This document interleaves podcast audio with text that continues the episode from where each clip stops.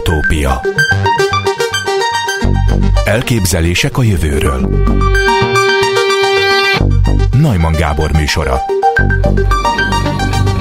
Az LKH Természettudományi Kutatóközpont Szerves Kémiai Intézetében működő kémiai biológia kutatócsoport munkatársai legújabb kutatásukban a kemoterápiás szerek szelektivitásának növelése céljából olyan zöld, narancssárga vagy vörös fényen lassít, lehasítható, vízoltható, blokkoló csoportokat azonosítottak, amelyek lehetővé teszik a fotoaktiválható kemoterápia klinikai transzlációját. Az eredményeket bemutató publikáció az egyik legnagyobb kémiai folyóiratban, a Journal of the American Chemical Society-ben jelent meg. Itt van önünk Bojtár Márton, kémikus, a TTK kémiai biológia kutatócsoport tagja. Jó napot kívánok! Jó napot kívánok, üdvözlöm a hallgatókat!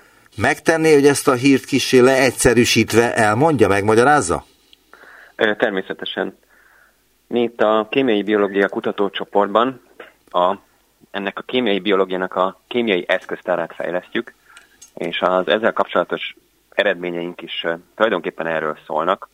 Mi alapvetően alapkutatást végzünk, tehát minket leginkább a kíváncsiság vezérel a, abba, hogy mit is kutassunk, és természetesen mindezt úgy, hogy azért van egy víziónk, meg van egy elképzelésünk, hogy ebből mit szeretnénk majd kihozni, de itt is alapvetően egy kémiai problémát sikerült megoldani, ami végül is annyira jól sikerült, hogy, hogy elképzelhető lesz ennek a ennek a megoldásnak a továbbvitele olyan kutatásokban, illetve fejlesztésekben, amik, amit ön is említett, hogy ezt a szelektív gyógyszerhatóanyag leadást tudják megvalósítani fény segítségével. Elmondom egyszerűbben akkor, ahogy én értelmeztem ezt a, az önök leveléből, hogy voltak éppen a kemoterápiát szeretnék fájdalommentesebbé tenni a betegek számára, a, a, azt mégpedig tudják, hogy a kemoterápia megviseli a beteg szervezetet, a nem rákos sejteket is nagyon,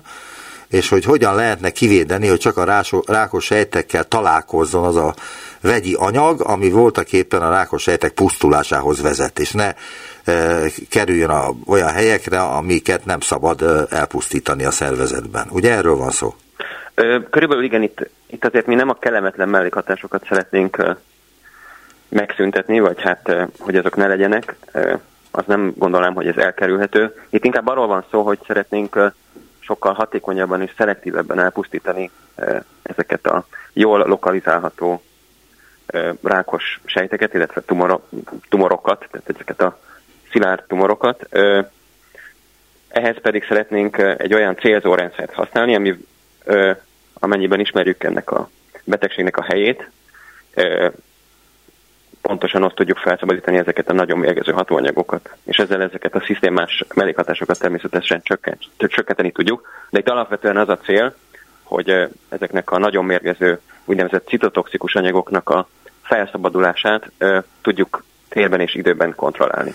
Azt és írják erre... a cikket ismertető levelük elején, hogy kis kettős pont a terápiás szerek mellékhatásainak minimalizálása napjaink egyik legégetőbb kihívása, ez így van, a hatóanyagok célzott bevitelével elvileg elkerülhető a gyógyszereknek az egészséges sejtek pusztulását okozó nem kívánatos hatása.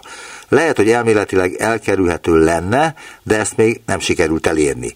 Ezért is fontos az önök találmánya, hogy ezt a pusztulást, illetve ezeket a nem kívánatos hatásokat elkerülje a beteg?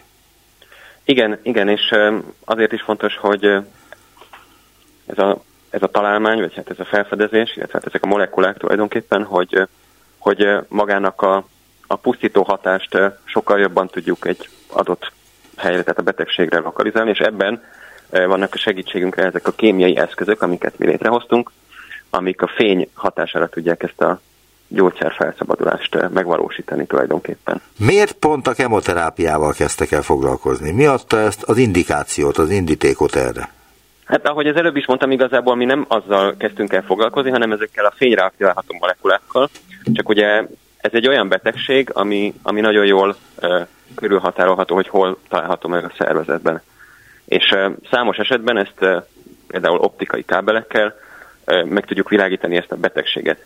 És uh, ezért ez, ez, a, ez az alkalmazása ennek, ezeknek a kémiai eszközöknek adta magát, hogy, uh, hogy ez legyen valamilyen daganatos megbetegedések esetében.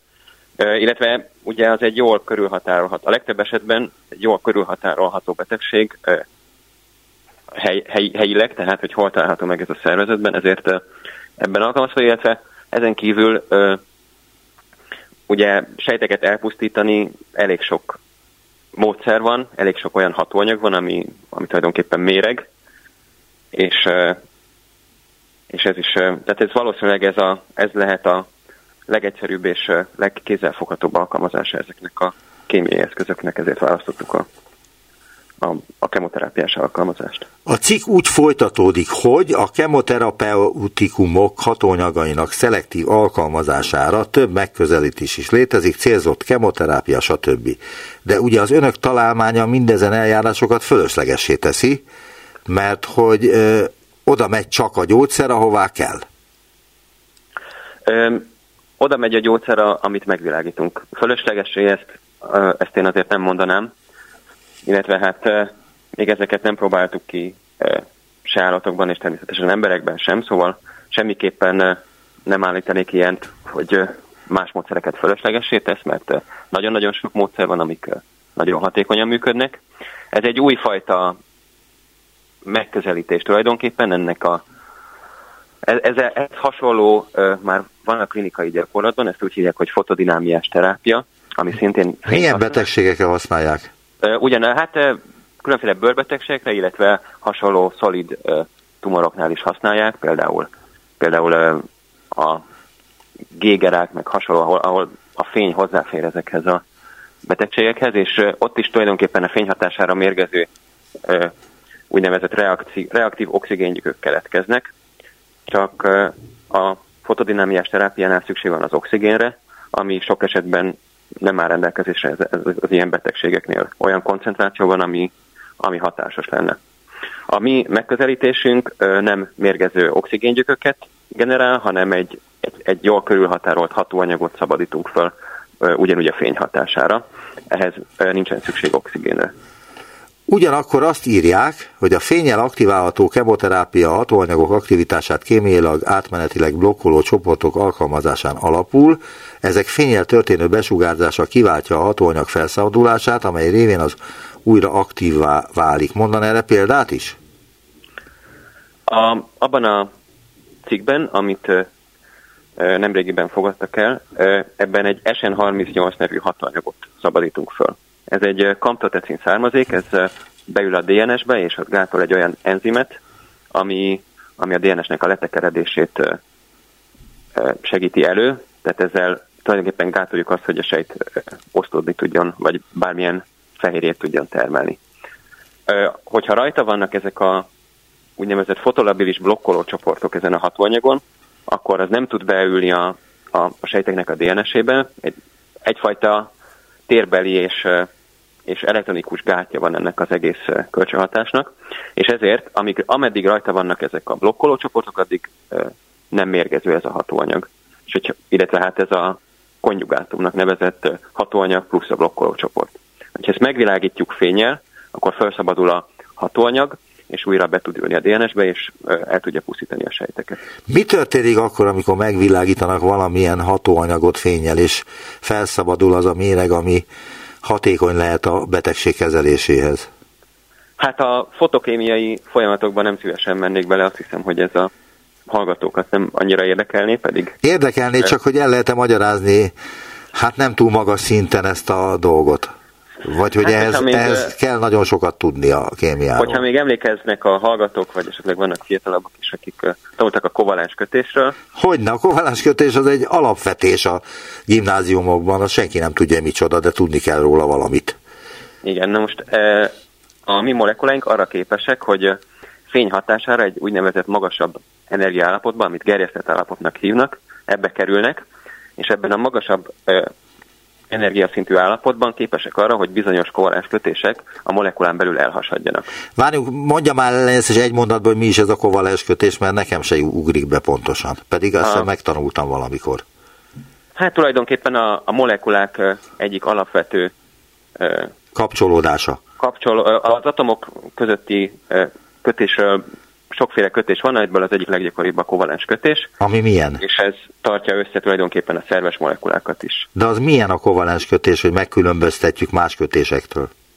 Hát van még az ionos kötés is, ott például két ion között van, a kovalens kötés pedig két atom között van, ami lehet ugyanolyan atom, vagy lehet különböző atomok, például szén és oxigén között. Mennyire stabilak ezek a kovalens kötések? Ö, az a, a kovalens kötések stabilak, ö, ugyanakkor a, a kémiai módszerekkel ezek elhasíthatóak. A mi ö, molekuláink azért különlegesek, mert itt nem kémiai módszerrel hasítjuk el ezt a kötést, hanem fény segítségével. Ezt hogy csinálják? Hát ez, amit az előbb említettem, ez a úgynevezett gerjesztett állapot, tehát ebben a magasabb energiaszintbe juttatjuk a fény segítségével ezeket a molekulákat, és ez, ebben a speciális fotokémiai folyamatok mennek végbe, és ennek a hatására ez a kötés elhasad. És a célunk az, hogy ez csak a fény hatására történjen meg, tehát a szervezetben lévő enzimek, vagy egyszerűen a vérben lévő különféle molekulák hatására ez a ez a kötés ne hasadjon el, csak akkor hasadjon el ez a kötés, hogyha fény éri. Mert ha elhasad, akkor nagy baj történik, mert ott fejti ki a hatását, ahol egészséges, egészséges szövetek vannak, vagy egészséges szervek így van, vannak? Így van, így van. Aha. Azt írják még egyébként ebben a levélben, hogy az eljárás átültetése az orvosi gyakorlatba eddig azért nem volt lehetséges, mert az ilyen fényérzékeny blokkoló csoportok vagy csak az egészséget károsító UV-tár tartományban voltak aktiválhatók, vagy rossz volt a víz oldhatóságuk. Hogyan oldották meg ezt a két problémát? Vagy lehet, hogy sokkal több probléma volt, de ezt említik. Ennél, ennél ez, a, ez, ez a két probléma az, amit szoktunk említeni, ennél természetesen sokkal sokkal több gátja volt annak, hogy ez a, ez a módszer bekerüljön a, a klinikai vizsgálatok sorába, de ez a kettő, amit fő problémaként tartunk számon. Ugye az UV-fény az nem képes áthatolni a szöveteken, mivel az egy nagy energiájú sugárzás, és amellett, hogy nem képes áthatolni a szöveteken, tehát hogy nem éri el azt a pontot, ahol, ahol ugye hatnia kéne ezeknek a szereknek, azon kívül még sejtkárotisító hatása is van. A vörös fény jóval kisebb energiájú, és jóval nagyobb az úgynevezett szöveti áthatoló képessége, azzal akár egy centiméterre is bele lehet világítani különféle szövetekbe. De, mint, mint említettem, a, a vörös fénynek kisebb az energiája, tehát hogyha úgy belegondol az ember, hogy az UV-fényel ugye például, a legegyszerűbb példája, hogyha leégünk a, a napozás közben, az UV-fény ö, nagy energiájával könnyebb kötéseket hasítani, könnyebb módosítást végezni különféle molekulákon, míg a vörös fény, a kis energiájú vörös fény ö, az úgy nehezebb arra, nehezebb arra használni, hogy, hogy ilyen nagy energiájú folyamatokat, mint ez a kötés hatásítás létrehozunk. A mi molekuláink azért különlegesek, mert amellett, hogy ezt a vörös fényt elnyelik és hasznosítani tudják abból az, az abból származó kicsi energiát is, amellett még a vízolthatóságuk is jobb, tehát egyszerűen a, az alkalmazás megköveteli tulajdonképpen, hogy, hogy ezek a molekulák oldódjanak vízben, hiszen a szervezetünkben nagyrészt víz az oldószer. Igen, de hogyan történik a terápia gyakorlatban az elképzelésük szerint, mert hogy ilyen terápia ugye még nem volt? Igen, most eljutottunk arra a pontra, ugye, mint ezt említettem, mi vegyészek vagyunk, mi molekulákban gondolkozunk, és nem pedig nem klinikai vizsgálatokban, Igen, nyilvánvaló. vagy betegségekben. Most eljutottunk arra a pontra, hogy... Hát a kemoterápia maga is a vegyészet lényege, tehát hogy voltak éppen az nem orvosoktól függő, meg rákdiagnosztikától függő dolgok, hanem a vegyészeknek kellett kitalálni azt, hogy milyen szer lehet bevinni az emberben, ami elpusztítja a rákot, de nem pusztítja el magát az embert. És ezt végül is a, mondhatni nagyon sikeresen megoldották. Hát tulajdonképpen az egész gyógyszerkutatás az nagyon nagy részben a vegyészeknek köszönhető, ugyanakkor ezeknek a gyógyszereknek az alkalmazása, hogy ezt hogyan tudják bevinni, mi a dózis, mi az egész eljárás folyamata, illetve ami még ennél is fontosabb, hogy milyen betegség erre szeretnénk őket használni. Ez már nem a mi feladatunk, ez az orvosok feladata, úgyhogy most keresünk olyan együttműködőket, együttműködő partnereket, akiket esetleg érdekel ez a technológia, hogy együtt továbbfejlesztjük. Amit eddig csináltunk, az tulajdonképpen ennek az alapkutatásnak a demonstrálása, hogy ez, ez valószínűleg használható lesz majd. Amit most szeretnénk csinálni, hogy, hogy ez tényleg egy, egy adott betegséget kiválasztva, egy terápiás igényt megtalálva tudjuk, tudjuk ezt, ezeket a kémiai eszközöket kipróbálni valódi problémák megoldására, és arra, hogy ennek az egész hosszú és fáradtságos útnak a végén ebből tényleg lehessen valami olyan, ami, ami segíti az emberek túlélési esélyét, illetve az életszínvonalát. Leegyszerűsítve az egészet, önök beadnak különböző kemoterápiás szereket egy daganatos betegnek, ez a ö, kemoterápiás szer semmilyen hatást nem fejt ki, tehát teljesen semleges addig, amíg el nem jut a megfelelő helyre, vagyis a daganatos szövetbe, és akkor megvilágítják ezt a bizonyos anyagot, ami ekkor aktívá válik, és elkezdi pusztítani a daganatos sejteket. De miből tudják, hogy az adott kemoterápiás szer a megfelelő helyen van, és aktivizálni kell? Ez egy nagyon jó kérdés, és elég jól össze is foglalta, hogy mit szeretnénk csinálni. Elképzelhető, hogy ezek a molekulák önmagukban mindenhol ott lesznek. Tehát egy idő után nyilván kiürülnek a szervezetből, ahogy minden külső vegyi anyag tulajdonképpen kiürül. Az a feltételezésünk első körben, hogy ez mindenhol ott van, de csak ott szabadítjuk fel, ahol éri a fény. Ennek egy tovább lépése lehet az, hogy ezeket... Várjunk csak, hogyan éri a fény, hogyha valakinek a hasában van, vagy az agyában van, vagy olyan helyen van, amit nagyon nehéz megvilágítani? A, nyilvánvalóan olyan betegségeket kell majd kiválasztanunk az alkalmazás szempontjából, amiknél megoldható a megvilágítás, de azt is tudni kell, hogy ez a fényterápia ez már egy létező dolog, tehát vannak olyan eszközök, optikai szálak, optikai kábelek, illetve akár bele is szúrhatóak a, a a testbe tulajdonképpen ilyen pálcák, amiknek a végén ott van egy, egy igen erős fényforrás. Tehát nemrég beszéltem kollégákkal, akik azt mondták, hogy a, a fénynek a bejutatása nem jelent akkora kihívást, mint azt gondolná az ember. Szóval a, ez amennyiben egy tényleg egy olyan betegséget választunk, amire van terápiás igény, eléri a fény, és, és ismert hatóanyagokat fel tudunk szabadítani, akkor, akkor itt ezzel szerintem nincsen probléma, és amennyiben szeretnénk növelni ezeknek a szereknek a további aktivitását, hogy, hogy ne csak keringjenek a véráramban, vagy a szövetekben, hanem tényleg ott fel, fel is dúsoljanak, még mielőtt felszabadítjuk a, a, a hatóanyagot. Erre is vannak már ötleteink, illetve kezdetleges megoldásaink, hogy hogyan tudjuk különféle biológiai szerekhez kapcsolni a mi kis molekuláinkat, hogy feldúsuljanak a, az adott betegszövetekben. Most egy nagyon egyszerű kérdést teszek föl. Miért aktivizálódik az a bizonyos kemoterápiás anyag fényhatására? A, az előbb említett kovalens kötés elhasad, és szabaddá válik ez a hatóanyag. Ezeken a hatóanyagokon általában vannak úgynevezett funkciós csoportok, szerves kémiai egységek, úgymond, atomoknak a különböző konstellációja, amik felelősek azért, hogy, a, hogy ez a kis molekula bekötődjön például a DNS-be, vagy bekötődjön az adott enzimbe, amit utána blokkolni fog.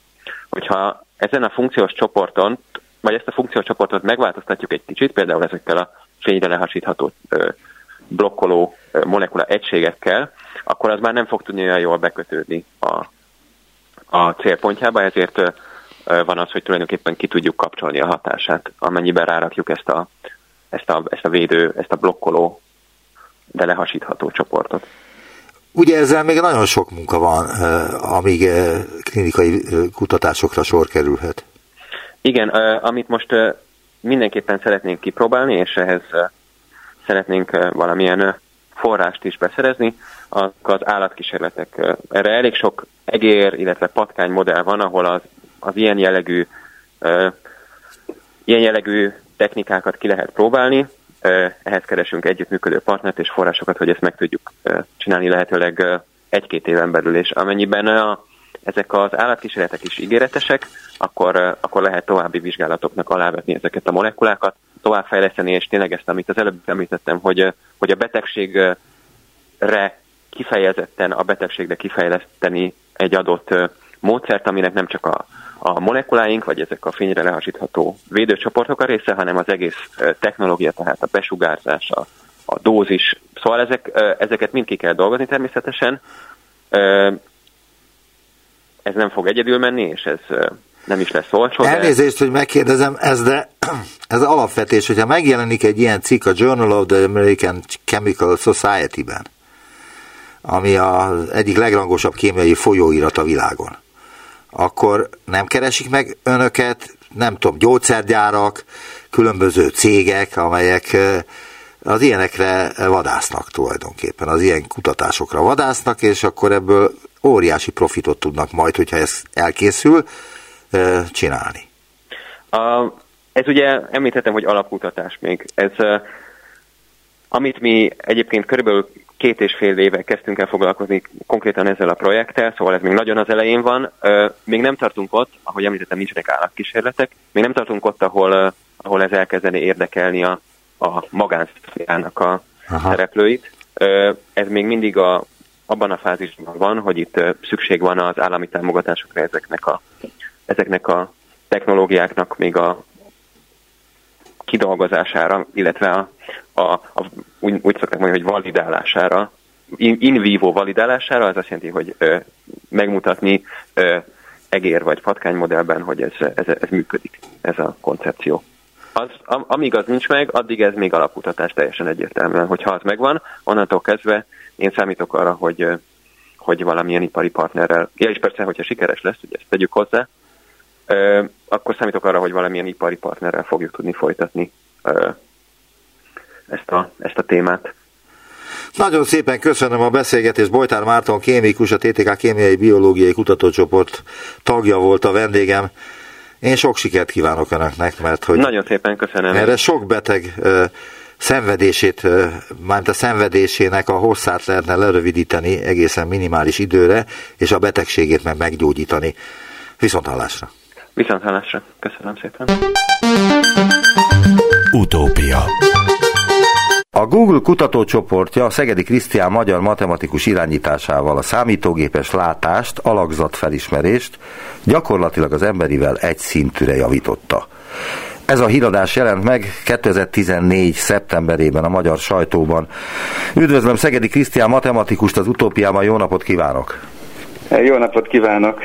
Ez volt az első úgynevezett nagy dobása a Google-nél?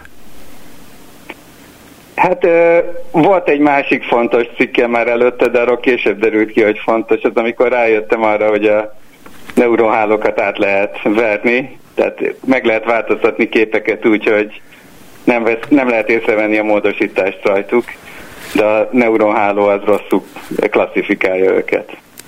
Ezek úgynevezett adverzáriális példák, tehát ez kicsit korábban már megjelent ezelőtt. Aha. El lehet mondani laikusoknak is, hogy milyen módon sikerült a számítógépes látást megoldani? Ö, nem teljesen egyszerű elmondani teljesen laikusoknak, de a, igazából ez egy, ez egy inkrementális lépés volt, mert voltak előtte már elég jó módszerek, de ez, ez volt az első módszer, ami már ami már emberi, tehát emberi képességekkel összevethető volt. És lényegében, tehát a, a trükk az az volt, hogy egy nagyon, nagyon mély neuronhálót tréningeztem, úgyhogy különböző fajta különböző fajta rétegek voltak benne párhuzamosan, míg az összes korábbi hálózat az sokkal, de sokkal kevésbé volt mély hálózat, és, és senki se használta ezt, hogy paralel különböző fajta léjerek dolgoztak benne. Tehát ez egy komplikáltabb neuronháló architektúra volt, ami egy ami bizonyos ilyen hagyományosabb eh, gépilátási intuíciókra hagyatkozott az, hogy különböző fajta skálákon nézi a hálózat ugyanazt az adatot.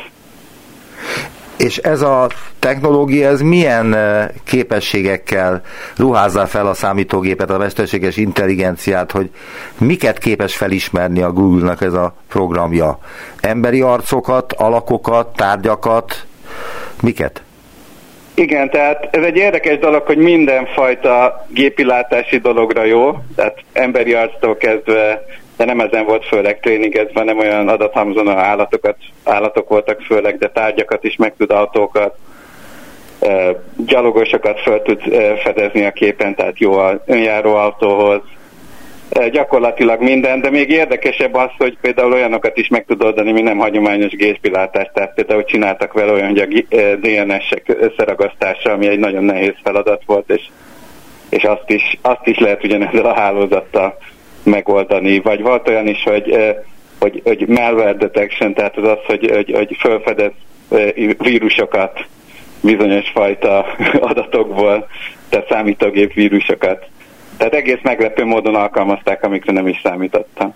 Tehát voltak éppen ez nem csak arra, hogy felismerjen arcokat, hanem ezer mindenre jó, mire nem jó egyébként az a kérdésem, mert e, úgy tűnik, hogy szinte mindenre jó ez a program. Nem, nem, tehát algoritmik, nem tud például algoritmusokat létrehozni. Tehát ez csak, fel, ez csak olyan mintázatokat tud létre felismerni, amik, amik, amikhez nem kell iszonyatosan sok processzálás. De az, az amikor már már húzamosabb ideig kell gondolkozni egy problémán, tehát például kitalálni egy új algoritmust, vagy egy új ötletet, vagy valami elgondolást, arra nem képes.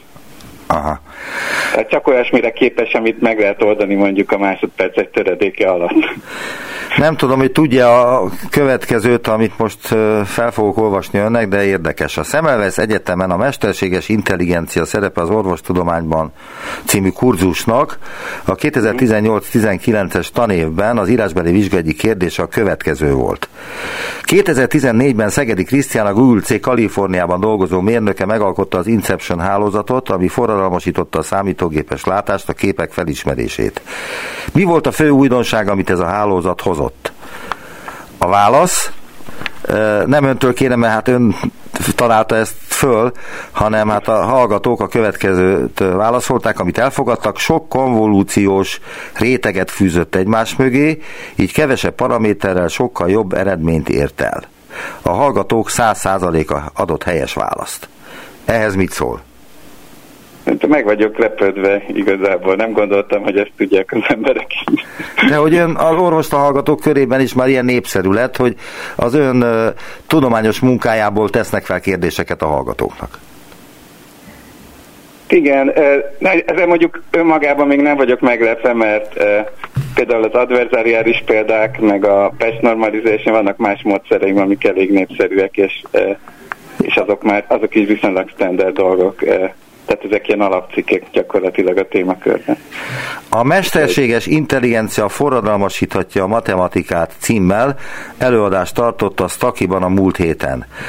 Az előadás ismertetéből tennék fel néhány kérdést. Az elmúlt években a mély tanulást sikerrel alkalmazták matematikai bizonyításokra. Ha kérdezem meg, hogy mi az a mély tanulás?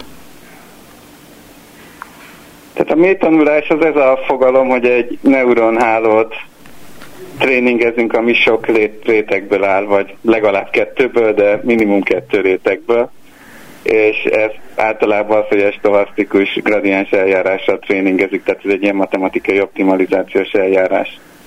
És tehát ez, ez, ennek a technikai dolognak lényegében a, a rövid neve, de de nincs egy teljesen egységes fogalom, tehát hogy pontosan mit ez a két közös dolog, ami általában kell, hogy valamit mély tanulásnak hívjanak. De az embernél nincs ilyen mély tanulás, ez csak a számítógépekre vonatkozik, ugye?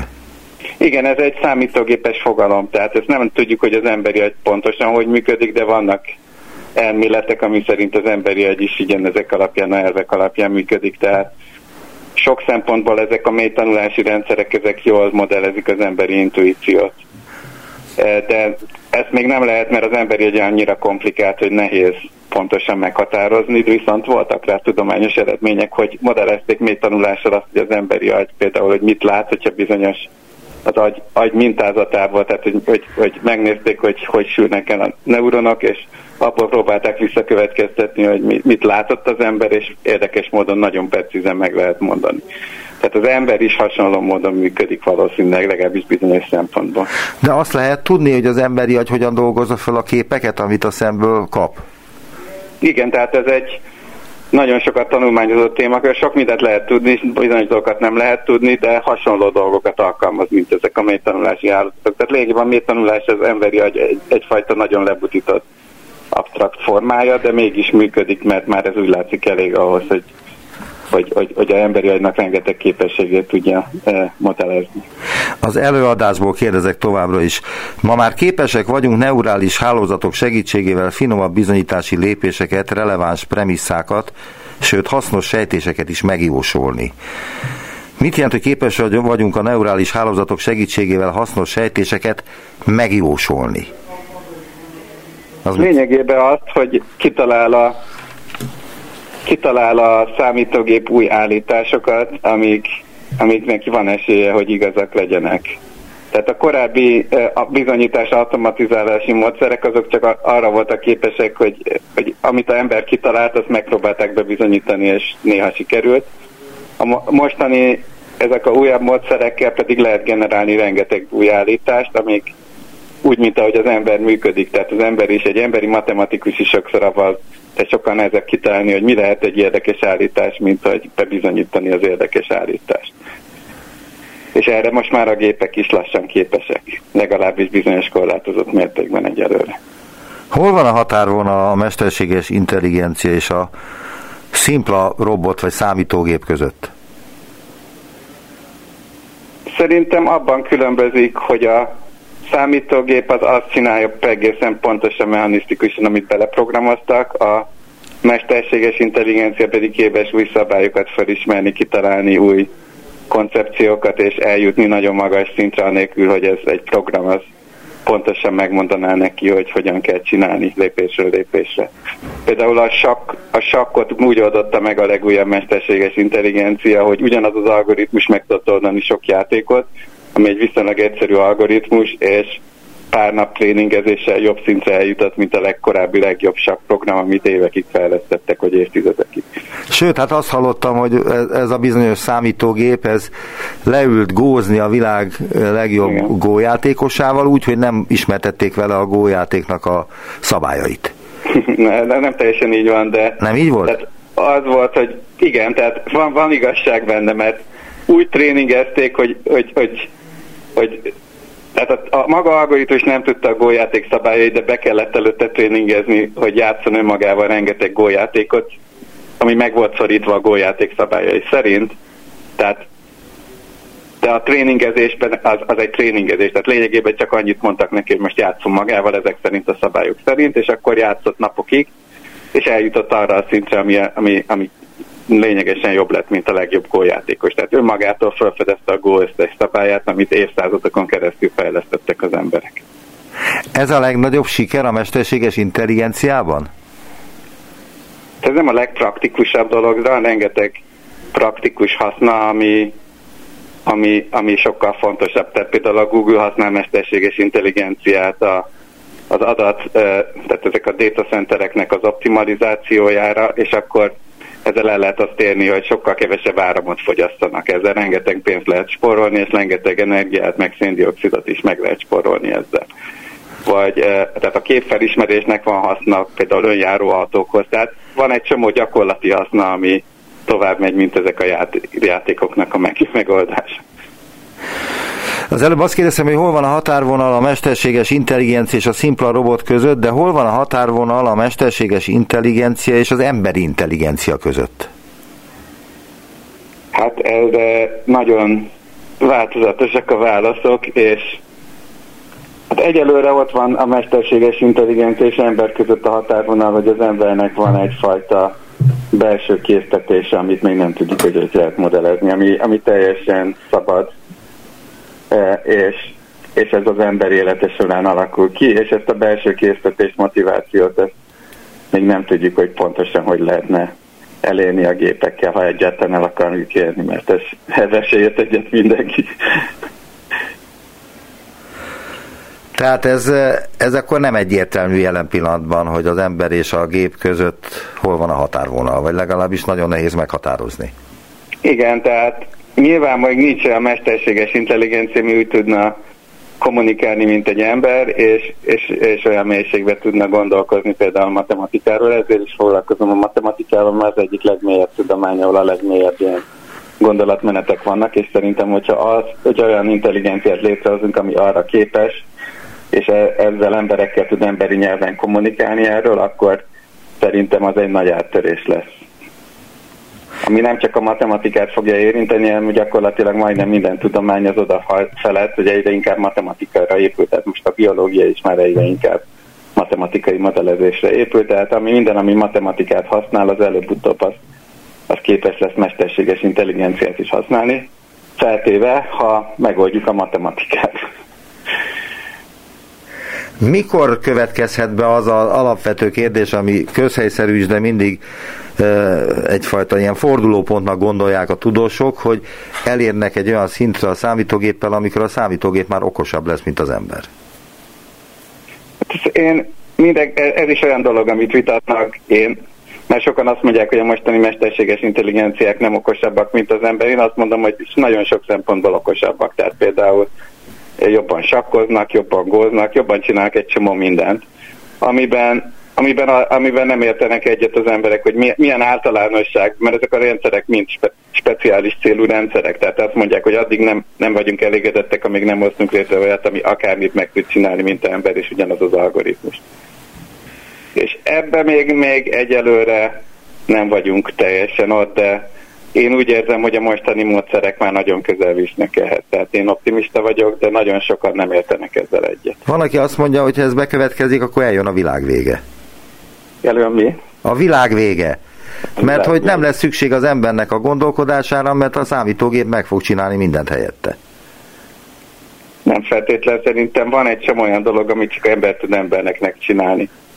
Tehát nem, nem tehát például nem tud egy számítógép szülő lenni egy gyereknek, vagy nem tud, nem akarok én számítógépekkel beszélgetni, vagy számítógéppel táncolni.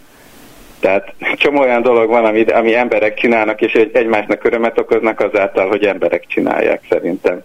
Tehát az, maga az intelligencia az nem az egyetlen emberi képesség. Aha. Tehát akkor ön nem pessimista annak kapcsán, vagy azt fontolgatva, hogy akkor a számítógép az mindent uralni fog az új világban, ha lesz ilyen valamikor is.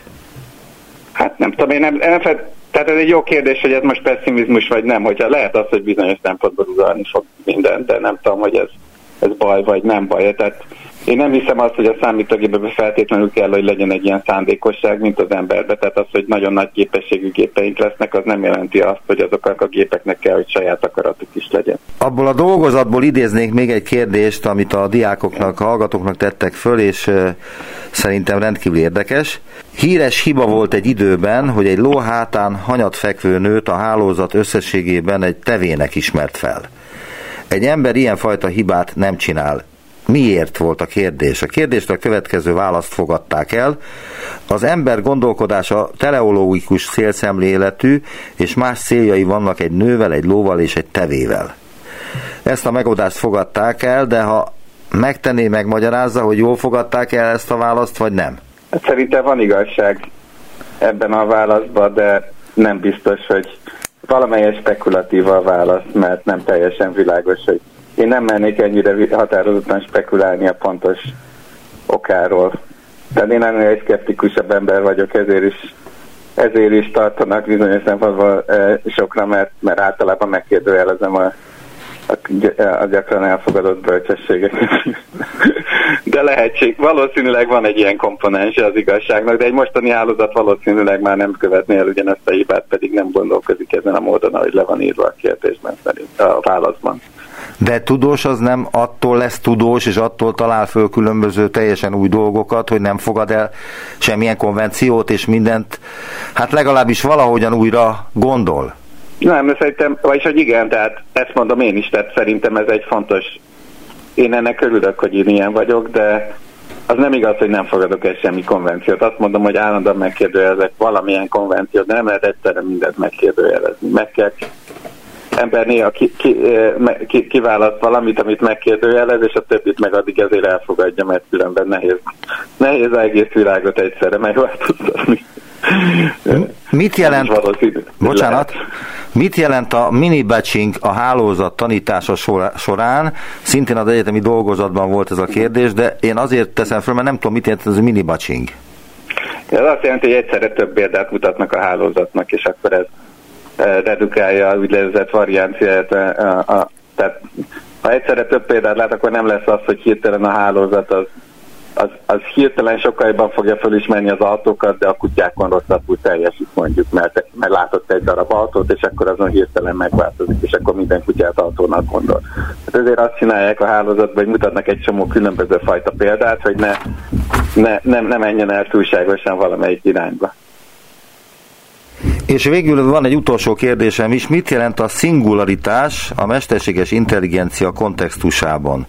Van itt válasz is, a mesterséges intelligencia eléri azt a fejlettséget, hogy saját maga következő változatát kifejleszti, az új változat egy még újabbat, és így tovább. Így az emberek számára felfoghatatlan sebességre gyorsul a mesterséges intelligencia fejlődése, ma még kiszámíthatatlan következményekkel. 97%-ban ezt válaszolták a hallgatók, vagy ezt a választ fogadták el. Ön mit szól ehhez? Mit jelent a szingularitás a mesterséges intelligencia kontextusában? Tehát ezt jelenti, amit, amit ez a tehát ez a válasz állít, csak én, én megkérdőjelezném, hogy mennyire reális ez a, ez a jövőkép, mert szerintem van egy csomó olyan frikció a gyakorlatban, ami miatt nem biztos, hogy ez a visszacsatolás az olyan sebességgel le tud zajlani, hogy az, hogy, annak, hogy az problematikus lenne az emberek számára. Tehát a gyakorlat az mindig sokkal nehezebb. Úgyhogy vannak ezek a nagyon ilyen techno-optimista elképzelések, mint ez a szingularitás, amit bizonyos eh, tehát ez, ez viszonylag lenézett eh, elképzelés volt mondjuk 15-20 évvel ezelőtt, mert nagyon úgy gondolták, hogy ennek semmi értelme nincs, tehát a tudományos körökben ez most már elterjedt, de én még mindig úgy vagyok vele, hogy szerintem a jövő az sokkal több lehetőséget tartalmaz, mint az, hogy szingularitás vagy nem szingularitás. Hát a szingularitás... Az... feltétlenül egy olyan dolognak, amin érdemes spekulálni így most ebben a pillanatban. Csak azért, mert a szingularitás beszélgettem, vagy készítettem interjút csillagászokkal is elég sok esetben, és ez egy ilyen kulcs szó, amiről fogalmuk sincs, azt nevezik szingularitásnak, vagy legalábbis azt vettem észre, hogy az ősrobbanás utáni állapotot, vagy a fekete lukaknak a külsején lévő gyűrűt nevezik szingularitásnak. Hát nem teljesen, tehát a fekete lyuk az egy matematikailag van egy szingularitás, ami ugye megtüntethető bizonyos szempontból. Tehát a, a, a ősrobbanás is elvileg szingularitás volt, de Hawking meg rájött arra, hogy meg lehet szüntetni azt a szingularitást. Tehát a fizika nem szereti a tényleges matematikai jellegű szingularitásokat. Matematikában azt jelenti a szingularitás például, mint amikor nullával osztunk, és akkor létrejön értelmezhetetlen pont és ez, ez igazából fizikában nem nagyon fordul elő, ezért nem is hiszem, hogy a fekete lyuk se rájöttek arra, hogy meg lehet szüntetni. És, a, és, a, és akkor feloldódnak a ellentmondások. Ezért nem is hiszem azt, hogy a technológiában létre fog jönni igazi matematikai szingularitás, mert a természet nem nagyon szereti a szingularitásokat. Hogyan lehetne definiálni azt a szót, hogy szingularitás? Mit jelent? Mert hogy nem nagyon tudnak erre más szót, mint önmagát, a szingularitást. Hogyan lehetne ezt megfogalmazni, akár két vagy három szóban, hogy jobban lehessen értelmezni? Szingularitás egy matematikai fogalom, egy olyan pont, ahol, meg, ahol a normális folytonosság megszűnik. Tehát például, hogyha megszakad egy függvény, és másút folytatódik ez a szingularitás lényegében. És ez a fizikában, ha, hogyha előjön egy szingularitás, például nullával osztásnál tipikusan előjön, akkor, akkor baj van, és általában azt mutatja, hogy az elmélet nem tökéletes. És Aha. szerintem valószínűleg a technológiai szingularitásnál is itt is az a, az a elgondolás, hogy amikor a számítógépek e, túl jók lesznek, akkor hirtelen jön egy ilyen képszakadás, és hirtelen teljesen más lesz minden. És én ezt nem, én ebben nem vagyok erről, én erről nem vagyok meggyőződve, hogy ez így lesz. nem tartom túl e, valószerűnek. Ön szórakoztatónak tartja a matematikát, azt, amivel foglalkozik? Én nem most nem annyira matematikával foglalkozom, tehát avval, hogy megoldjuk az egész matematikát, tehát, és az nem feltétlenül matematikai alapokra épül, de igen, hát én matematikusként tanultam, és nehéz mondjuk tíz évet úgy tölteni, én le is e, doktoráltam matematikával, nehéz tíz évet úgy matematikával eltölteni, az ember nem szereti. Meddig marad Magyarországon? Hát ez még úgy a, a levegőben lóg. Most, most úgy tűnik, hogy a október, október közepéig. És hova megy? Tehát hol, hol dolgozik a Google-nál? Tehát a központban?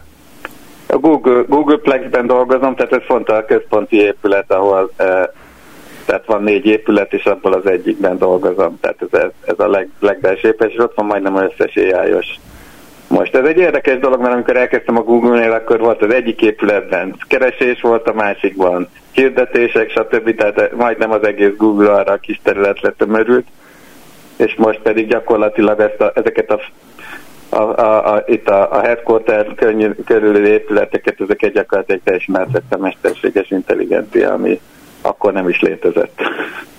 Visszatérve egy pillanatra az arcfelismerésre, a kollégám mondta, hogy a Google-nál van állatfelismerő program és mm. hogy ráment erre, letöltötte, és a kutyáját fotózta le, és azt tette be, és az első két, vagy első három variációban különböző kutyákat dobott ki a Google, uh-huh. mert hogy különböző képekkel válaszol ezekre a kérdésekre, yeah. majd jött a mókus. Tehát végül is Mókusnak is felismerte ezt a kutyát. Ez hiba, vagy ez szabad a mesterséges intelligencia felismerő rendszernek? Attól függ, hogy milyen tehát ez, ez nyilván a egyéni eset válogatja, de az tény, hogy mondjuk ezek a rendszerek, ezek a, a, leg, a legfelső találatok optimalizálására vannak vona, e, optimalizálva, és nem annyira jók a későbbi találatokba, tehát valószínűleg hasonló kutyákat kellett volna inkább feldobni. A másik dolog pedig az, hogy, hogy optimalizálnak arra is, hogy minél változatosabb eredményeket produkáljon a rendszer, mert hogyha mondjuk elkövet egy hibát a felső találatokban, akkor nem akarják azt, hogy ugyanazt a hibát ismételgesse. Tehát bizonyos szempontból hiba, bizonyos szempontból meg nem. Tehát ez, ez igazából meg, emberi megítélés kérdése szerintem. Nagyon szépen köszönöm az interjút. Szegedi Krisztián volt az utópiában. Viszont hallásra minden jót önnek. Köszönöm szépen.